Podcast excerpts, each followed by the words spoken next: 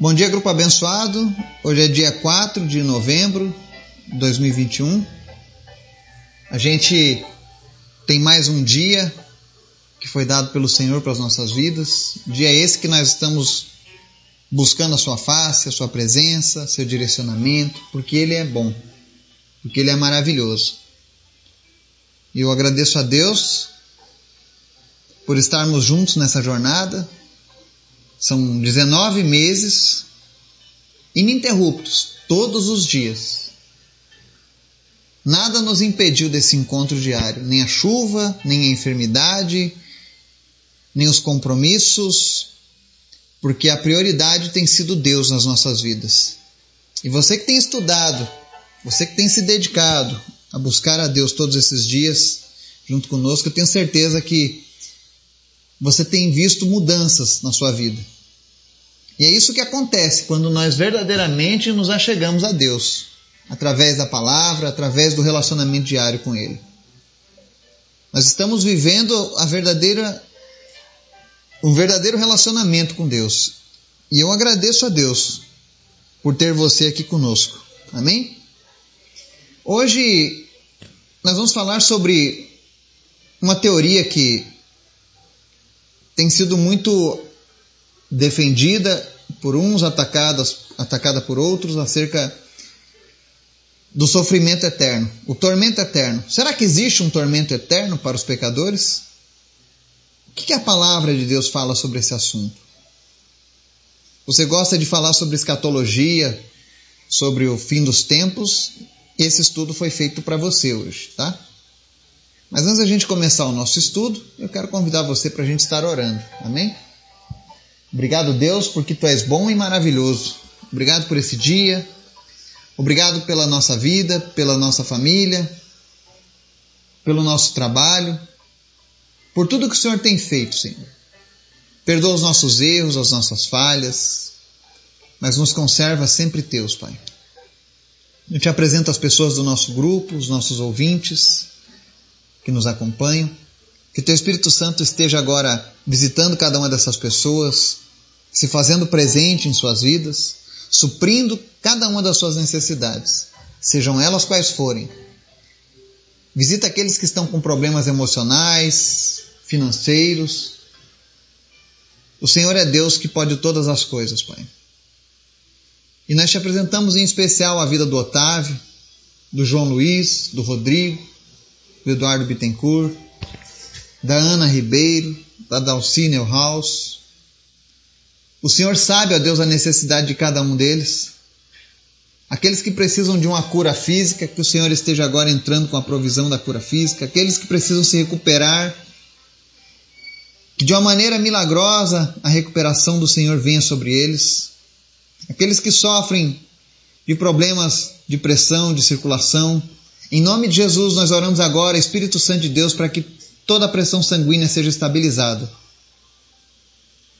Em nome de Jesus. Pessoas que estão com suspeitas de câncer, que não passem de suspeitas. Nós repreendemos agora toda a raiz de câncer. Em nome de Jesus. Nós oramos por cura, Pai. Porque nós cremos no Teu poder.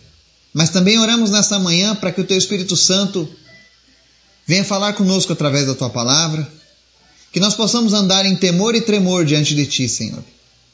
Que nada venha nos desviar do teu chamado, dos teus caminhos, em nome de Jesus. Nós oramos e agradecemos, Pai. Amém. Hoje nós vamos falar sobre o lugar onde o bicho não morre e o fogo nunca apaga. Eu sei que muitos já ouviram essa expressão, Talvez lendo a Bíblia, talvez em algum filme, talvez em alguma mensagem. E nós vamos ler o livro de Isaías no capítulo 66, é o último capítulo de Isaías. E ele fala o seguinte, versos 22 ao 24.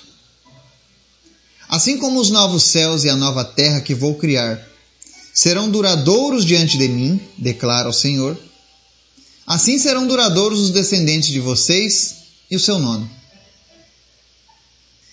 De uma lua nova a outra e de um sábado a outro, toda a humanidade virá e se inclinará diante de mim, diz o Senhor. Sairão e verão os cadáveres dos que se rebelaram contra mim.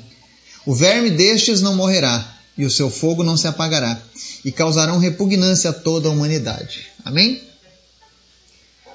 Aqui o profeta Isaías encerra o seu livro, mostrando dois lados de uma história.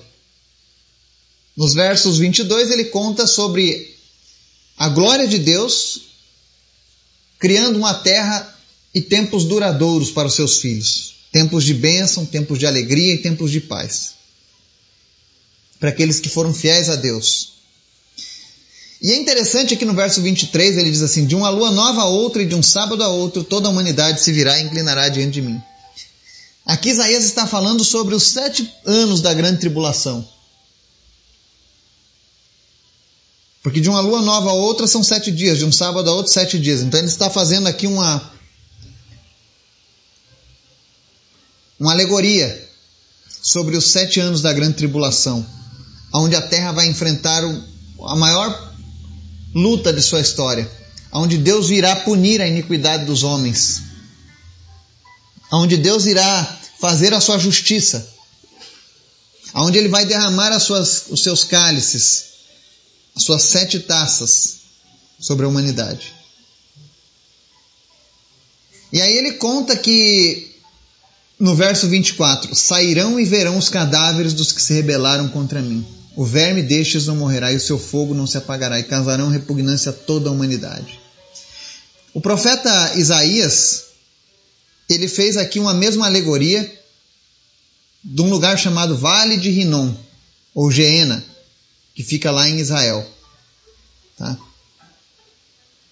Esse fogo que consumirá e queimará perpetuamente, essa imagem é tirada evidentemente dos incêndios acesos nesse vale, que são usados para consumir substâncias inchadas e em decomposição. Ele era um vale no lado sul de Jerusalém, no qual a sujeira da cidade foi jogada.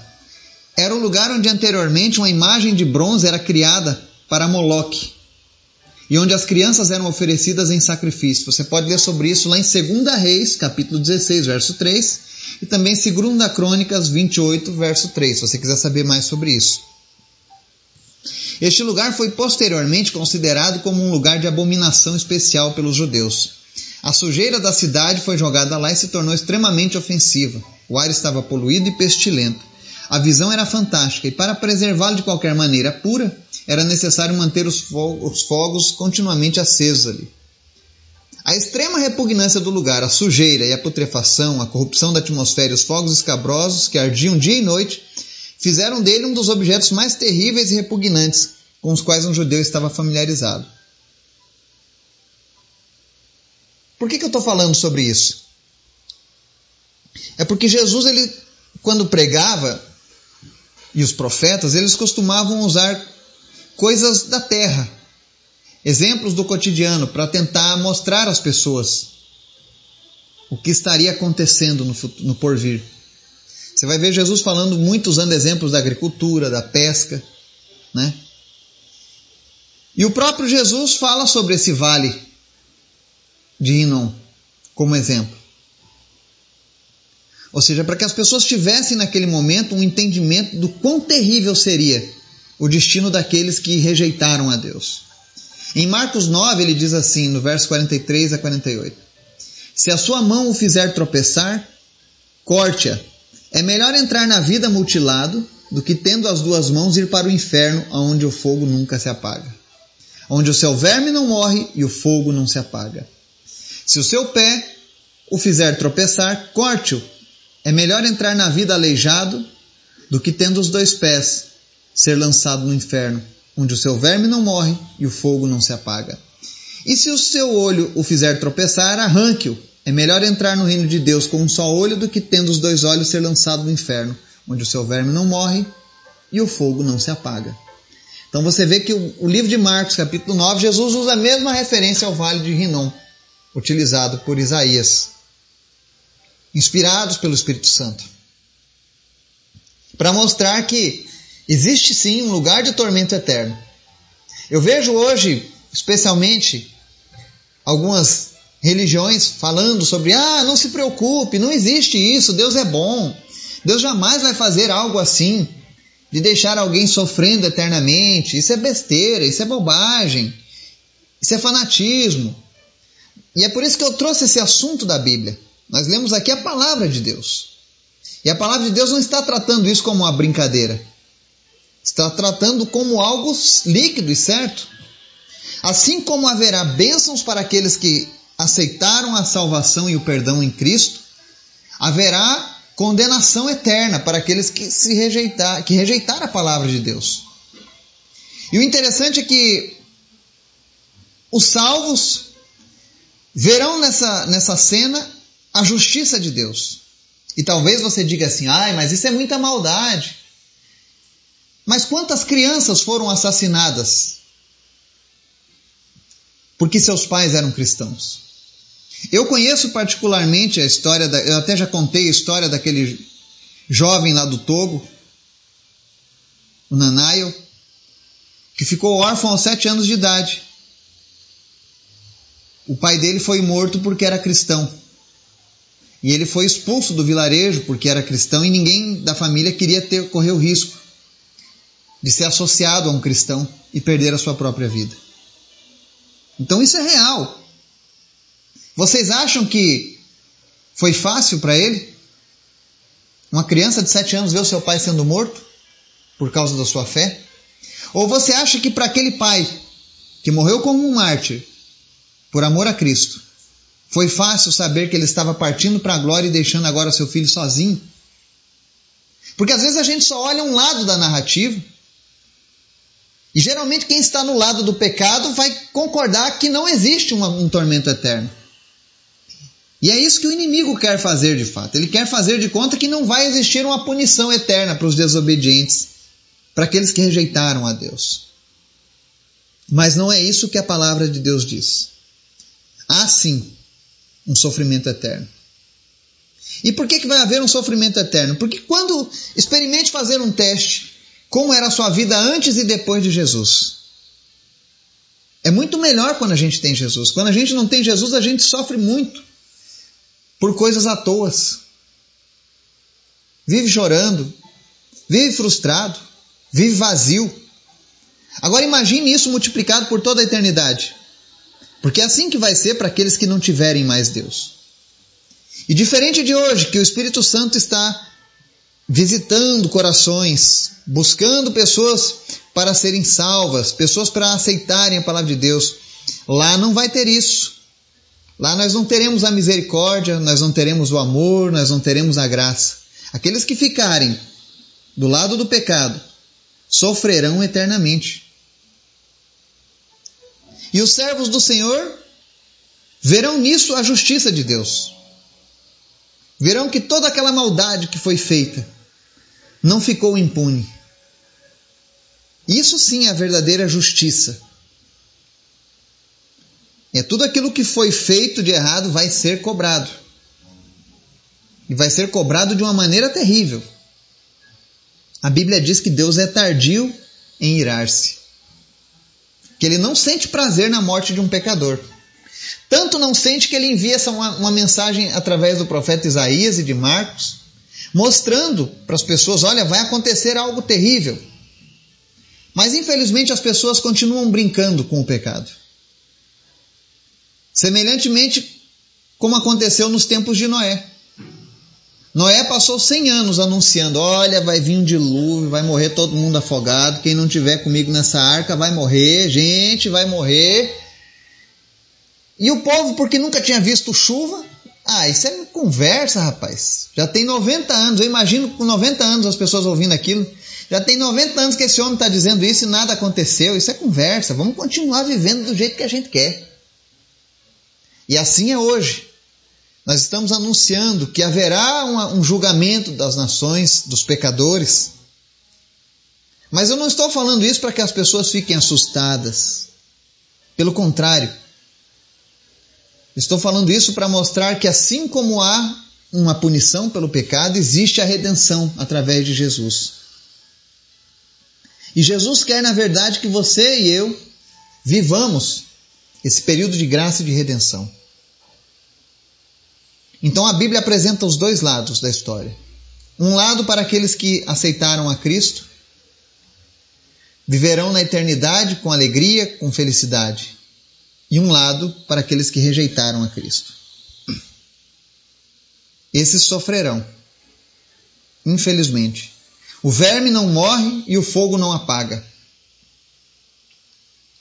Imagina o sofrimento daqueles que partiram sem a salvação, daqueles que rejeitaram a Deus. E não importa o motivo pelo qual rejeitou a Deus, porque tem pessoas que dizem assim: ah, eu rejeito Jesus porque aquele pastor, ou aquele padre, ou aquele irmão, ou aquela pessoa que diz que é da igreja fez isso, fez isso. Cada um dará conta de si mesmo. Quando estivermos face a face diante de Deus, e você não tiver entregue a sua vida para Jesus, não tiver recebido o perdão de Jesus, nenhum argumento seu vai funcionar naquela hora. Não adianta você dizer a culpa é de fulano, a culpa é de ciclano, a culpa é de. Não. Porque cada um dará conta de si mesmo. Você está ouvindo essa mensagem hoje. E esse é um compromisso entre Deus e você. Não depende de mais ninguém. Qualquer outra decisão que você tome será responsabilidade sua. Mas se você optar por Jesus, em receber o seu perdão, em receber o seu sacrifício, tenha certeza que a tua eternidade será maravilhosa. E é por isso que nós temos que refletir nessa manhã sobre a seriedade dessa palavra. Não se deixe levar por ventos de doutrinas, por ensinamentos errados que tentam torcer a Bíblia. Eu estou usando aqui apenas dois capítulos da Bíblia para citar desse assunto, mas a gente poderia extrair esse assunto de muitos outros capítulos. Mas eu creio que esses dois são suficientes. Então que a gente possa levar a sério isso. Não apenas para as nossas vidas, mas que isso também venha servir como combustível para nos motivar a falar do Evangelho para outras pessoas. Todos precisam ter essa chance de ouvir falar de Jesus, do perdão oferecido por Jesus, não aquele perdão que as religiões estão ensinando, mas o que a Bíblia tem falado. E Jesus está pedindo isso hoje para mim e para você, você que nos ouve, que nos acompanha. Você também é um instrumento de Deus.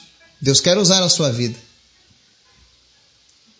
Deus quer que um dia, ao chegar lá no céu, eu e você estejamos lá e a gente tenha a experiência de alguém chegar: olha, eu estou aqui porque um dia você falou de Jesus para mim e, eu, e a palavra dele mudou a minha vida. Você foi usado por Deus para trazer essa mensagem. Deus quer que eu e você tenhamos essa alegria lá no céu, de ser surpreendidos então leve a sério essa palavra. Olha o que Jesus disse lá em Marcos. Se o seu pé, se o seu olho, se a sua mão estão te fazendo tropeçar, corte fora. Ou seja, tire da sua vida tudo aquilo que te afasta de Deus, tudo aquilo que te leva para longe de Deus. Porque com certeza vai ser melhor entrar no reino de Deus deixando de lado esses problemas, do que ir completo para o inferno, onde o verme não morre e o fogo não se apaga. Que Deus possa nos abençoar, que a palavra dele venha falar ao nosso coração, que nós venhamos a levar a sério a seriedade dessas palavras, que nós venhamos verdadeiramente a cumpri-las em nossas vidas. Que a gente não venha se achegar a Deus por temor, mas por amor a Ele, por saber que Ele está nos oferecendo uma solução para não passarmos por isso. Amém? Que Deus nos abençoe e nos dê um dia na Sua presença, em nome de Jesus. Amém.